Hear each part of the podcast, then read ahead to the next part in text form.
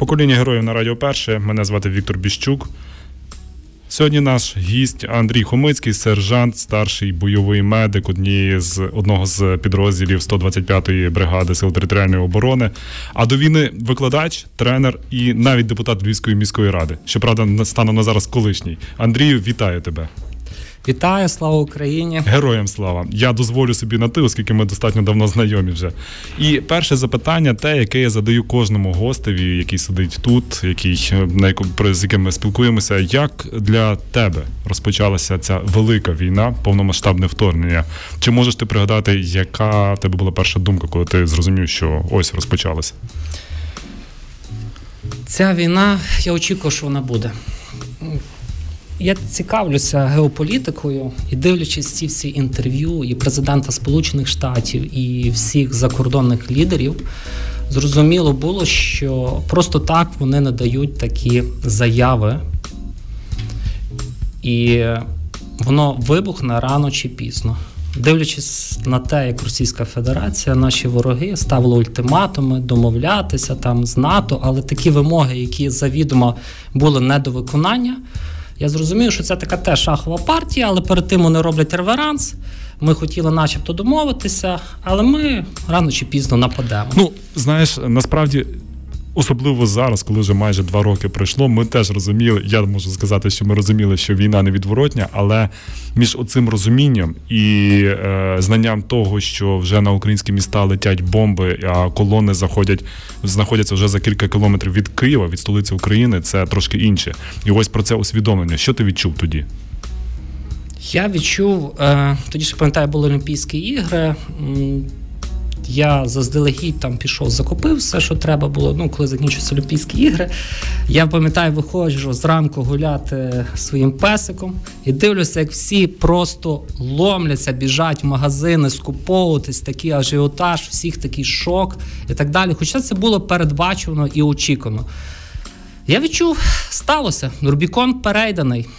Чому ти вирішив тоді йти в Збройні Сили України? Це вже як кожного чоловіка який має якусь самоповагу, самогідність і в тебе, Віктор, і ти теж пішов. Це на твою батьківщину напали. Вже нема що розказувати, наскільки ти крутий чоловік, що ти робиш, але прийшла в хату біда, треба брати зброю, захищати свою батьківщину. І ніяких вже компромісів з власною совістю, з власним сумлінням бути не може. Ти або захищаєш батьківщину, або ти далі вишиванці розкажеш, як ти любиш Україну, п'єш горілку і так далі. але чекаєш, чим воно завершиться. Чому бойовий медик? Це було рішення, яке ти одразу зрозумів, що ти будеш е, медиком на війні, чи це якось прийшло вже по ходу? Це ж це почалося з першого етапу війни, з АТО об'єднаної тої спецоперації проти терористів, ворогів і так далі. Тоді я теж зрозумів, що я повинен щось робити. Я зацікавився власне бойовою медициною. У мене батьки лікарі. Я їздив ще починаючи з 15-16 на різноманітні курси по Україні, здавав іспити, екзамени кваліфікованого бойового медика і в Києві. І в мене був досвід практичних курсів. Я вже тоді готувався так. Скільки до... часу потрібно, е, щоб стати бойовим медиком? Тобто людиною, яка може на практиці свої міння реалізовувати, а не просто знати якісь теоретичні знання? Мінімум три тижні угу. місяць, два. Те, що робили три дні, в принципі, такого інтенсиву, теж непогано, але це дуже так по загальному. Старший бойовий медик. Що входить до твоїх обов'язків? До моїх обов'язків е, входить, звісно, навчати бійців. У мене є в моєму підпорядкуванні зводні бойові медики, контролювати їх. Я є теж ходжу на позиції, теж несу службу, варту зі, зі всіма, слідкувати за станом здоров'я моїх бійців. Угу. І це деколи навіть як лікар-терапевт, коли треба лікувати від різних застудних захворювань. Чи пам'ятаєш ти перший свій виїзд? Перший свій виїзд. Пам'ятаю, пам'ятаю. Пам'ятаю перший свій виїзд, пам'ятаю ті всі чергування. Це, власне, було в тому Серебрянському лісі, ліс чудес, зайшов на СПшку і щез, як кажуть, люблять жартувати. Це Донецька область е, перед е, перед містом Рубіжним. Це біля під Креміною. Під Кремінним, під Кремінним, Креміною так. на межі Луганської та Донецьких областей. Там ми стояли теж наші 80-та десантники бригади, були їхні медики. І, власне, на практиці я вже навчався, як це робити. Чи ти пам'ятаєш свого першого пораненого? Не пам'ятаю, ті флешбеки я не хочу навіть згадувати серйозно. Uh-huh. Це робота бойового медика непроста. Вона має таку особливу свою специфіку, що ти працюєш з біллю, стражданням людським, переживаєш. І це краще, дуже хороша пам'ять, людська властивість, що забувається це. Угу. А, Чи пам'ятаєш ти, які помилки ти робив, які би ти зараз уже скільки часу пройшло, що ти би вже не зробив би їх? Чи можеш ти їх назвати? Звісно, що пам'ятаю. Звісно, що пам'ятаю, хотілося робити е, те, як хотілося робити, а треба працювати по алгоритму. Не думати на автоматизмі, по марчу працювати, та як книжка пише, mm-hmm. а не видумувати власний велосипед.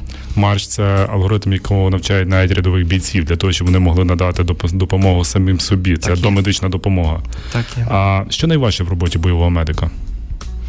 Найважче бойового медика це, напевно, зберігати спокій, холоднокровність, особливо коли тобі привозять твого побратима, якого ти дуже добре знаєш, і працювати спокійно холоднокровно, я так сказав. Це приходить з досвідом, з часом, чи є люди, які здатні на це одразу? Ні, звісно, це приходить з досвідом. Як будь-яка річ, напевно, та як і боїв, бійців, воїнів, перший бій це, напевно, адреналін, шок і так далі. А далі це вже механічно до автоматизму виробляється. Під час, під час бойових дій медик це ж е, такий же самий боєць, така ж сама бойова одиниця, яка також має такі ж самі стрілкові засоби, але плюс ще разом з собою рюкзак бойового медика. І звісно, що навики, я так розумію, правда? Так, якщо ми говоримо власне про бойового медика, я є бойовий медик то я таке ж саме. Я працюю на кейсі ВАЦі, бо є метивак, де ми вже вивозимо хлопців і передаємо вже професійним медикам, які є на реанімобілем, які uh мають там спеціальне обладнання, щоб uh реанімувати людину. Проводити до в нас є наплічник. Ми надаємо обмеженим, обмеженими засобами, але намагаємося врятувати життя. І часто ми є другою ланкою, бо першою ланкою, ти Віктор правий, це бійці самі на позиції повинні вміти надати допомогу, а не сподіватися, що вони мені його винесуть. Я його вже врятую. Ми не є, не є Господь Бог. Є така червона зона, та є так. жовта зона і зелена зона. Так, Ви надаєте вже допомогу в жовтій або в зеленій зоні. Так, але жовта зона це умовно. Будь-яку мить вона може перетворитися на червону. І часто ти було, ти залітаєш. Тільки вони ж, вороги наші теж е, слідкують. Ага, там, щоб прилетіло, буде буде евакуація, готуються, націлюються, тільки чекають, щоб ще медиків е, накрити, бо медики це теж і пріоритетна для них ціль. Напевно, там які снайпери, кулеметники, командири так само є і медики, тому що розумієш, що це людина, яка може врятувати і так далі. Нехай вже той боєць тече кров'ю, ніж йому хтось має. Один помогти. виведений е, з ладу, скажімо, скажімо так, бойовий медик це як мінімум кілька трьохсотих, які можуть стати двохсотими. Так, медик це унікальна специфічна бойова одиниця, військовий, напевно, такий як снайпер, який, у якого треба викшталтовувати, і його втрата є великим мінусом для підрозділу. Є достатньо бойових медиків зараз в підрозділах, зокрема в вашому підрозділі? Питання таке непросте, насправді. Мене дивує, в нашій державі стільки є медиків, медуніверситетів, і стільки випускають. І Ми готуємо медиків, скажімо mm-hmm. так. Багато в нас втрат, багато втрат, власне, по бойових медиків, дуже багато втрат. Готуються бійці, яким надаються знання, навики, навички, які займають місця бойових медиків. Ваші підрозділі, ваш підрозділ, ви зокрема були на багатьох напрямках, де було найважче. Звісно, в тому лісі. Звісно, в тому лісі. В чому в чому е, важкість е, ведення бойових дій саме там? Тому що я в кількох бійців вже це чую. Зрештою, і не лише тут в цій студії, про те, що от Кремінське лісництво це та. Важко, це є ліс, своя специфіка, що вороги можуть підкрастися від дерева до дерева, особливо якщо це працюють їхні специ, якась е, професійні. Важкість те, що якщо йде обстріл, там мінометний чи артилерійський, уламки, осколки відбиваються і змінюють свою траєкторію, може прилетіти тобі прямо. З несподіваного, з несподіваного місця зовсім. З несподіваного місця, з несподіваною траєкторією. Це найбільше би важкості, які би я сказав. Mm. Як е, виглядає твій робочий день, коли ти на виїзді? Я сижу, чергую, постійна пильність. Трошки така є тривожність, тому що ти постійно на рації. І коли там передають, що у нас є поранений, чи у нас є такий код спеціальний, ти розумієш, ти стартуєш, вибігаєш і е, їдеш туди. І то не завжди. В американській є армії є правило золотої години. Золоту годину маєш евакуювати, надати допомогу. Теж е, для медиків це безумовно. Перша річ це власна безпека. Чому? Тому що якщо ти загинеш, будеш там геройствувати, наприклад, іде бій, uh-huh. якась там uh-huh. СПшка в оточенні, uh-huh. а ти як герой біжиш, щоб рятувати, тебе просто б'ють, і ти мало що сам загинеш, та ти ще весь підрозділ підставиш. Так? Коли стишаться обстріли, чи коли відіб'ється ворожа атака, тоді ми вже виходимо на задану точку евакуації і забираємо поранених бійців. Як відбувається евакуація? Ви е, забираєте їх від точки поранення до е, точки евакуації, я так розумію. З точки евакуації, яка є від позиції, ми забираємо і до того місця, де може де вже під'їжджають інші медики так. з метиваку, угу. і ми їм угу. передаємо. Угу. Це насправді найнебезпечніша ділянка роботи для медика бригадного або батальйонного, або ротного. Так, тому що ну всяке може бути. Ти можеш їхати, потрапити в засідку. Ти можеш їхати, так як ми їхали раз з водієм. Вони теж побачили, що ми їдуть. Вони просто накрили цю дорогу е, касетами. І добре, що водій, я йому вдячний, буду завжди. Він виявився досвідчений. Він дарив по гальмах, а не по газу, і то все прилетіло там налякався би, поїхав, прямо би поїхали в епіцентр. Угу. Чи е, бракує транспорту для вивезення? Яка специфіка транспорту? Оскільки е, за правилами мають бути великі евакуаційні реанімобілі або е, МТЛБ? Але бійці говорять про те, що не всюди в МТЛБ може проїхати і тому користуються пікапами. Е, що краще і як краще це має відбуватися? У нас є такий спеціальний е, пікап. Це дякую всім, дякую всім українцям, які допомагали збирати гроші. Ми е, переробили його, вирізали заді сидіння, зробили ноші. Там можна на молях понавішувати різноманітні обладнання, різноманітні ліки.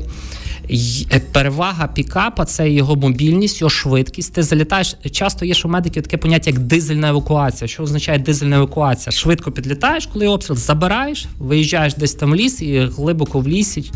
Надаєш допомогу. По МЛТБ, пам'ятаю, раз теж в наших сумічників вона дуже така гучна. Угу. Вона їхала, було чути. Вороги, я не хочу говорити погане слово, але ви знаєте всі, як ми їх називаємо почули і відразу почало прилітати, бо не думають, що танк їде, чи що ти їдеш. Вночі навіть їхали без фар, тому що щоб себе не завантажити. А пікапом швидко підскочив, взяв, від'їхав і там вже надаєш. Якщо треба, просиш водія, пригальмуй, пригальмуй колоти щось чи там ще перебинтувати, якщо на місці нема. Бо деколи ти не якщо тихо, ти можеш і на місці надавати. Тільки бойовий медик має пам'ятати, що дрони летять, дрони висять. Тебе, якщо ти вже починаєш надавати допомогу, то ти вже не можеш пізніше кинути його наполовину не перебинтований, якщо почнеться uh обстріл. uh Найбільше поранень на фронті в сучасній війні це осколкові, називають цифру 90-95 навіть відсотків. А які після осколкових найбільш найбільш поширені поранення або ураження, так швидше правильно буде? Конту, контузія, кабуротравма. Це кульові теж є, але їх набагато менше. Як ти діагностуєш контузії, і особливо коли немає зовнішніх при, при ознак, і яке лікування при них?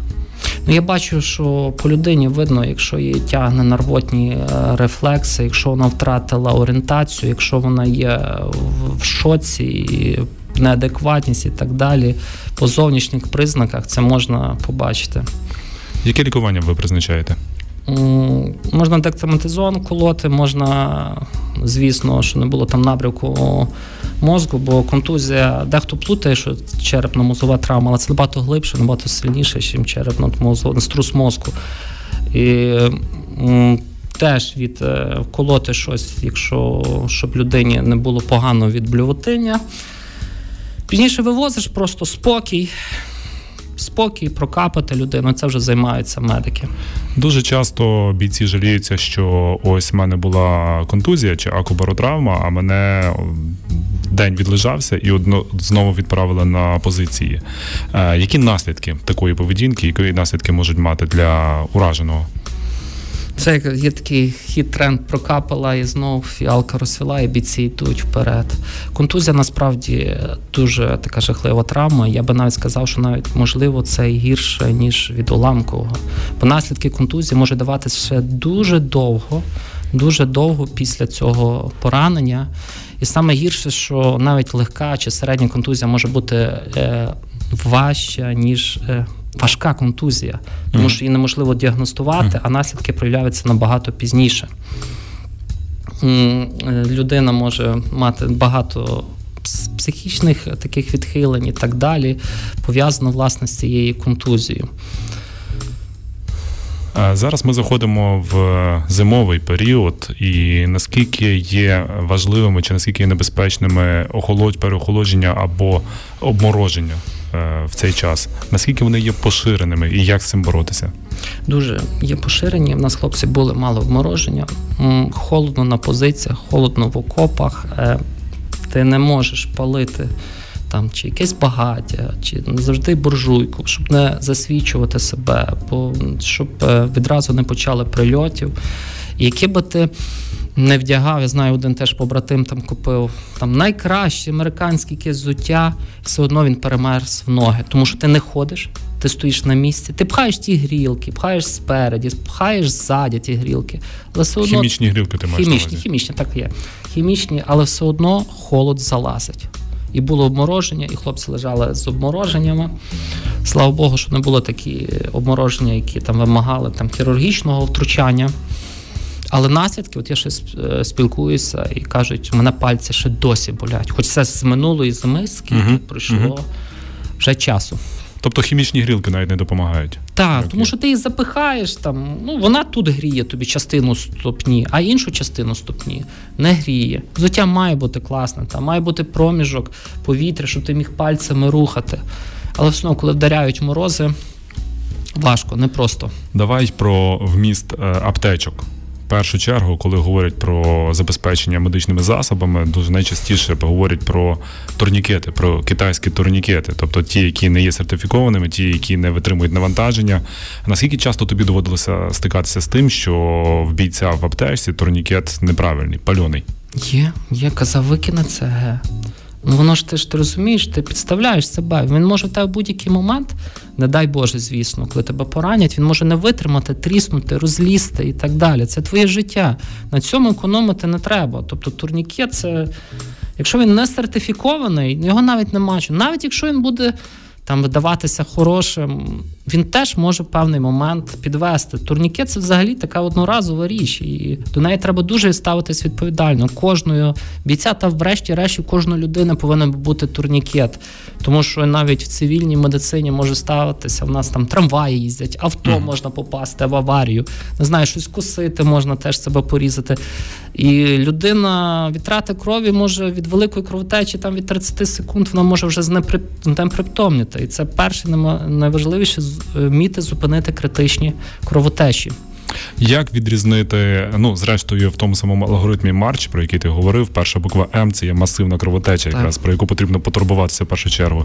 А як відрізнити е, сертифікований турнікет від е, неправильного? Я завжди дивлюся, ну, цей катівський, яка там є маркировка, що по ньому є. Я mm-hmm. завжди дивлюся на обводок, я завжди дивлюся на ту шлейку, яка вона є, чи вона міцна. Ну Просто попробувати, чи прогинається, розкрити його і подивитись на нього, як він працює. Але, як правило, якщо там немає ніякого лейба, нічого, це може бути китайське, чи це може бути якесь самопальне. Навіть волонтери, дай їм Боже здоров'я, самі роблять, стараються. Але не факт, що воно спрацює. Звісна річ, якщо в тебе нічого немає, то Чи е, чи роблять в Україні е, якісні турнікети? Ми знаємо Січ, Січ. роблять. Це якісні турнікети, да? вони сертифіковані? Так, підтримуємо українське. Ну і можливість то Катівське, звісно. Ну, я січ.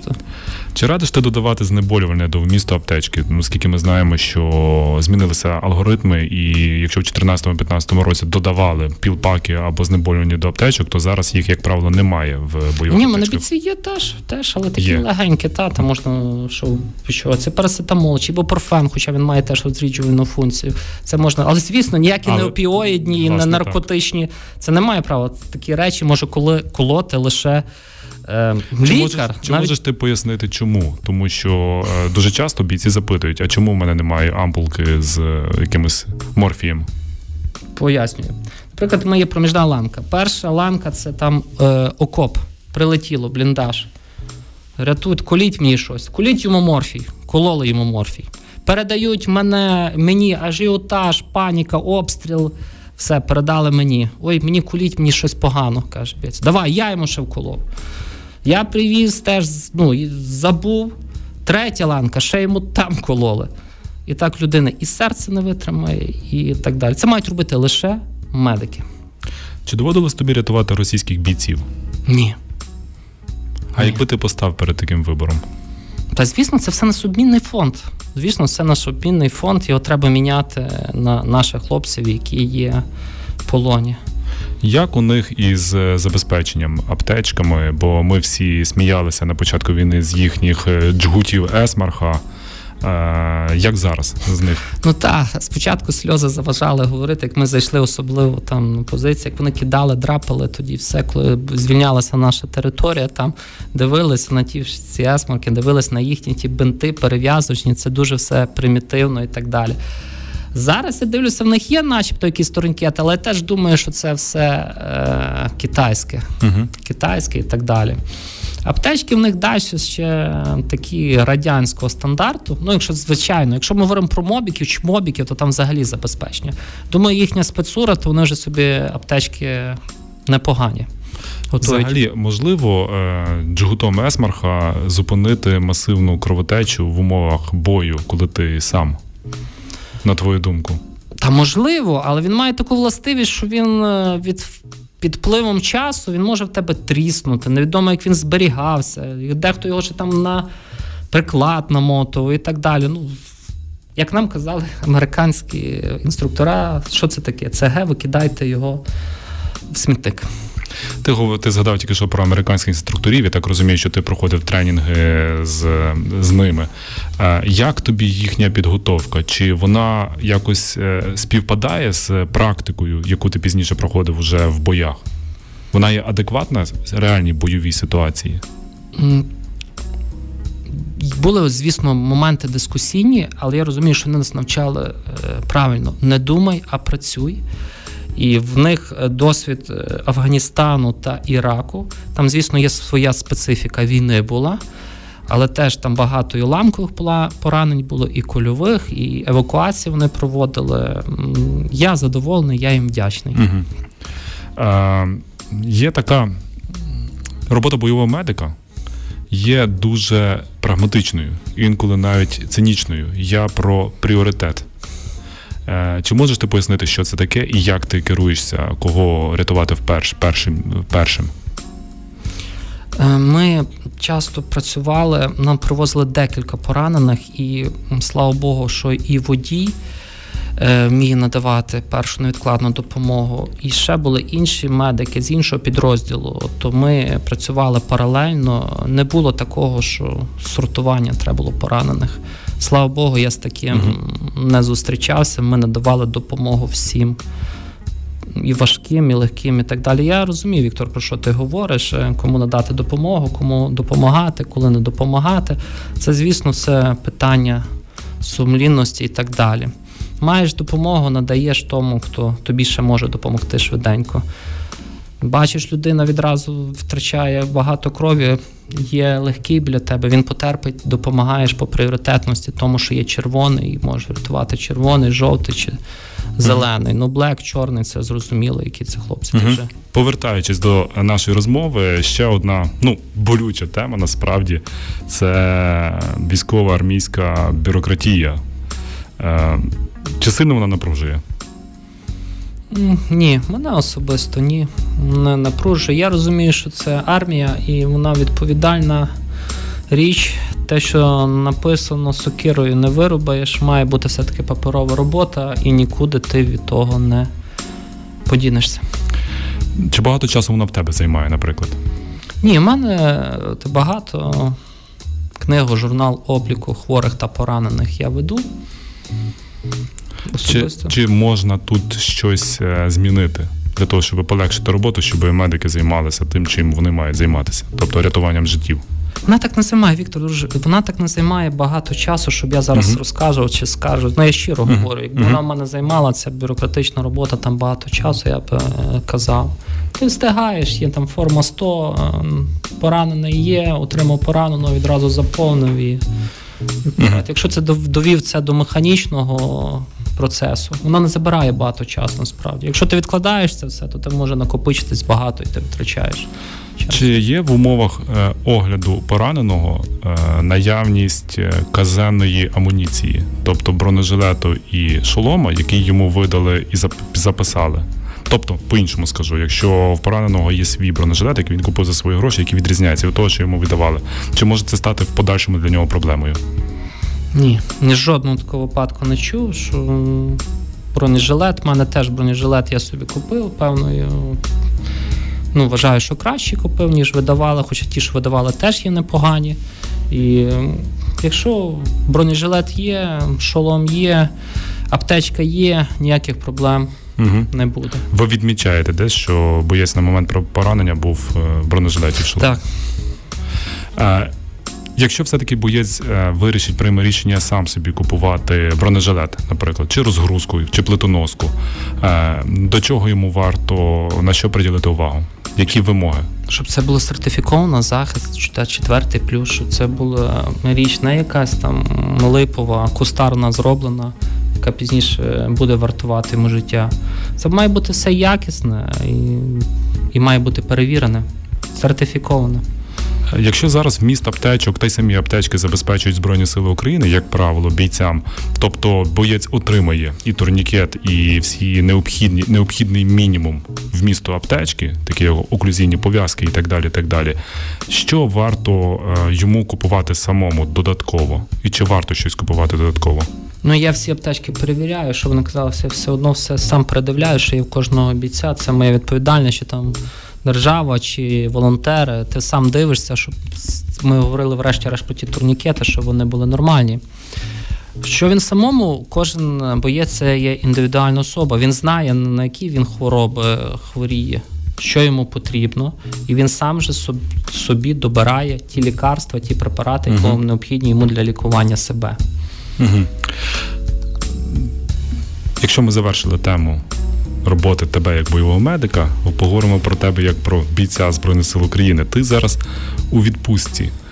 Які тебе були перші враження після того, як ти приїхав додому, скинув амуніцію, одягнув звичний одяг і вийшов на вулицю? Що ти відчував? Я вже. Боже. Нам необхідно поповнення. Скільки здорових накачаних чоловіків. Та й тут ще можна воювати і воювати. Е, Знаєш, насправді е, ти посміхаєшся зараз, але насправді це глобальна дуже серйозна проблема, оскільки ми розуміємо, що є підрозділи, які вже спочатку повномасштабки не виходили, не відходили в тил. Е, Є хлопці, які вже роками стоять на передовій, а з іншої сторони є ну справді люди, які ну далеко, далеко на вигляд, принаймні, не не виглядають на як на тих, хто є неповносправними. Як вирішити цю дилему? Щоб з одного боку хлопці отримали зміну на передовій, а з іншого боку, щоб в тилу не бігали від працівників е, військоматів. Напевно, навіть на кожній роботі є таке поняття, як емоційне вигорання.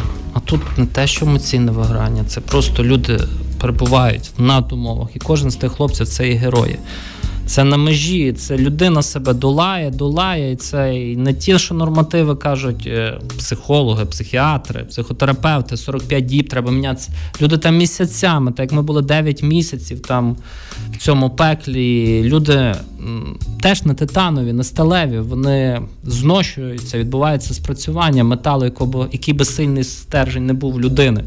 І людей треба міняти, бо це ще відгукнеться пізніше дуже погано, і для держави теж. Е, в тому числі люди будуть дуже травмовані і будуть дуже великі проблеми в запіллі, в тилу, якщо це не розуміють.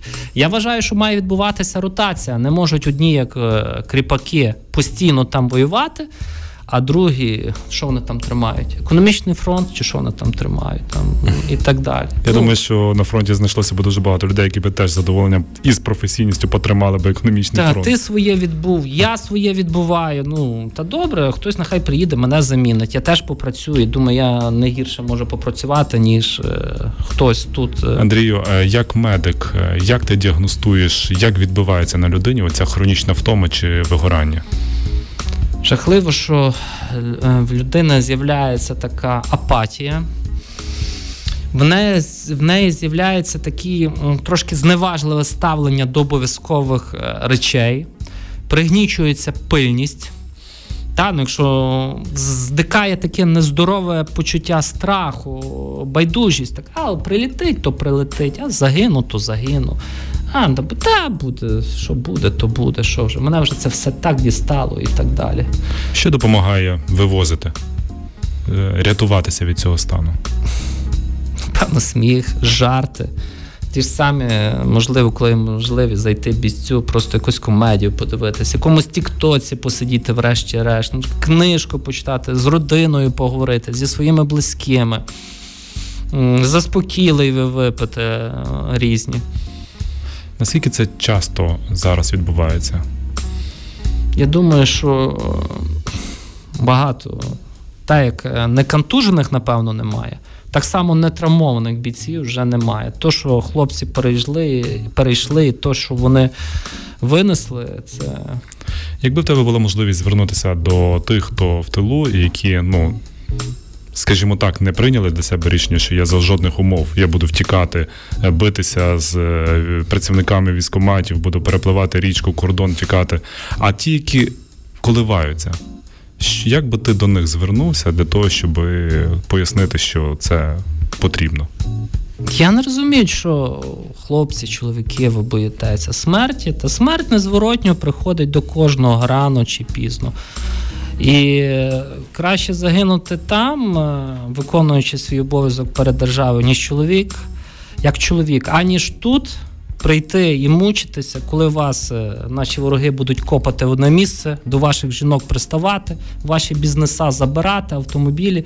І вам буде нестерпно е, важко жити і будете плакати. Наскільки розумію, будь-який себе чоловік, який поважає, так жити не зможе. Він або зіп'ється, або закінчить життя самогубством. Якщо в ньому щось є чоловіче, у нас, звісно, є багато чоловіків, які себе називають чоловіками, але там, крім вторинних статевих ознак, чоловічих немає нічого. Як ти ставишся до російськомовних захисників? Чи зустрічав ти їх на фронті, чи є такі з них, хто служить поруч з тобою?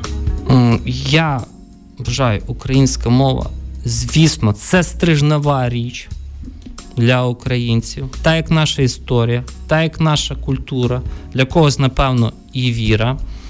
Але так з нами воюють багато хлопців, які в побуті своїми родинами спілкуються на цій мові агресора і на цій іноземній мові. Але вони тримають зброю, вони вбивають ворогів, вони виконують свій обов'язок. І я думаю, що це штучно закидується, напевно, справді з ФСБ чи за кордону, щоб нас посварити, щоб люди кинули ту зброю, не воювали, щоб сказати: а бачите, вас, ну ви теж ніби громадяни України, але вас не поважають. Немає такого жодного, я ні від кого не чув, що він не казав мені, яка є різниця і так далі. Всі спілкуються державною мовою. То, що він там своєю там дружиною, чи донькою, чи дітьми там говорить приватній особі, приватній співбесіді, розмові говорить цією мовою. Я не вважаю це причин, щоб з нами сваритися і штучно е, ще конфлікти створювати всередині армії, всередині Збройних сил України. Про ці речі багато, напевно, хто просторікує е, диванних експертів, які не розуміють, що відбувається там на передовій. Ну, та нехай китайською говорять, але нехай вбивають е, наших ворогів.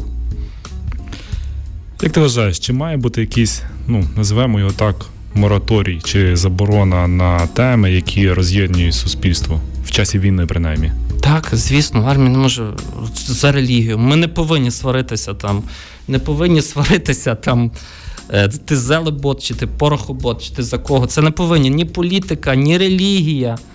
Напевно, ні спорт. Ну про спорт можна подискутувати. Це не повинно бути предметом дискусії. Ми повинні поважати побратими, посестри один одного. Ми всі виконуємо почесну ну, місію захисту нашої держави. Я знову ж таки мушу е, з тобою погодитися, і як приклад наведу свої спостереження, що за весь цей час, коли я перебував там, я ні разу не був і учасником, і не був навіть свідком дискусії чи на політичну тему, чи на релігійну тему, чи навіть на мовну тему. Хоча теж поруч зі мною служили е, люди, які послуговуються російською мовою в побуті. То це напевно така особливість тилових міст. Так, так, люди просто не розуміють. Ну я там де був і в Лимані, і в Харкові.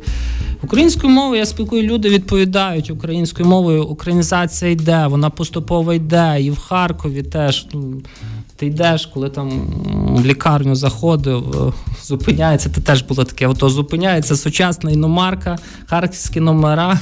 Там така жінка каже: Слава Україні! До неї героям слава! Дякую вам за захист. Кажу, та вам дякую. Приїжджайте до Львова, о, ви зі Львова. Каже, ну тобто люди спілкуються українською мовою, воно йде.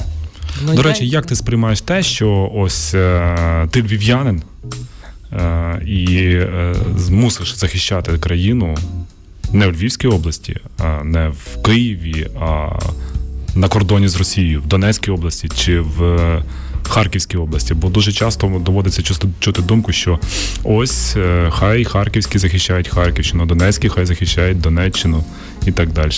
Від перестановки до данків сума не міняється. Україна є єдина. Е, якщо ми не будемо захищати тут, е, там, то вони прийдуть сюди. Але є певний момент, справді, чому львів'яни багато там на сході, а здорові чоловіки зі сходу тут. Оце це справді є питання. Як ти собі даєш на ця відповідь? Чому ти повинен бути там, захищати Харківщину, коли багато людей з Харкова, там чи з Донецька, чи з Луганська, тут у Львові? Як ти для себе це пояснюєш? Важке питання для мене. Я б це все гнав примусовою мобілізацією воювати. І те, що кажуть, що не народжені для війни, це брехня. Дуже багато на початку, як ми були ще на вишколі, були такі хлопців, які би сказали, о, який з нього воїн вийде, що з нього буде. Вони дуже класно себе показали, дуже класно себе показали. Вони молодці далі несуть. Службу захисту нашої держави. І навпаки, були дуже такі круті, які багато про себе розповідали, але виявилися не такими вже. То я думаю, що якщо би всіх примусово, кого треба, відіслати, з них би були прекрасні воїни. Ти за загальну примусову мобілізацію? Так, так, це повномасштабна війна. Наші люди чомусь не розуміють. В Росії все на промислові військові рейки. Е, поставлено, а в нас чомусь думає, що таке. Я навіть такі чую такі крамольні речі, що там та то таке, як АТО, чи то таке. Люди просто живуть в паралельній реальності, вони не розуміють. На завершення нашої розмови це теж я задавав на початку розмови, я задавав запитання, яке задаю усім. І в кінці розмови я теж задам питання, яке я задаю усім. Е, якою ти бачиш українську перемогу? Українську перемогу бачу, звісно, що вийти на кордони 1991 року. Забрати наші території тих людей, які е, залишилися на окупованих територіях той, хто говорить, що а, провокатор, треба лишити там тих людей, вони не розуміють, що там є теж українці, які в силу тих обставин не можуть виїхати. яким не пощастило, Не пощастило. бути під російською владою не з 47-го року, як на Західній Україні, а з 29-го або 27-го року, і тому, тому цим пояснюється їхня зросійщеність. Сержант, старший бойовий медик 125-ї бригади Андрій Хомицький був учасником проекту Покоління героїв на Радіо Перше. Андрію, дякую тобі велике за те, що знайшов час. Дякую, Віктор, дякую, друже, ти теж запросив. Дякую. Звертаюся до наших слухачів до нових зустрічей. Залишайтеся з нами. Далі теж буде цікаво.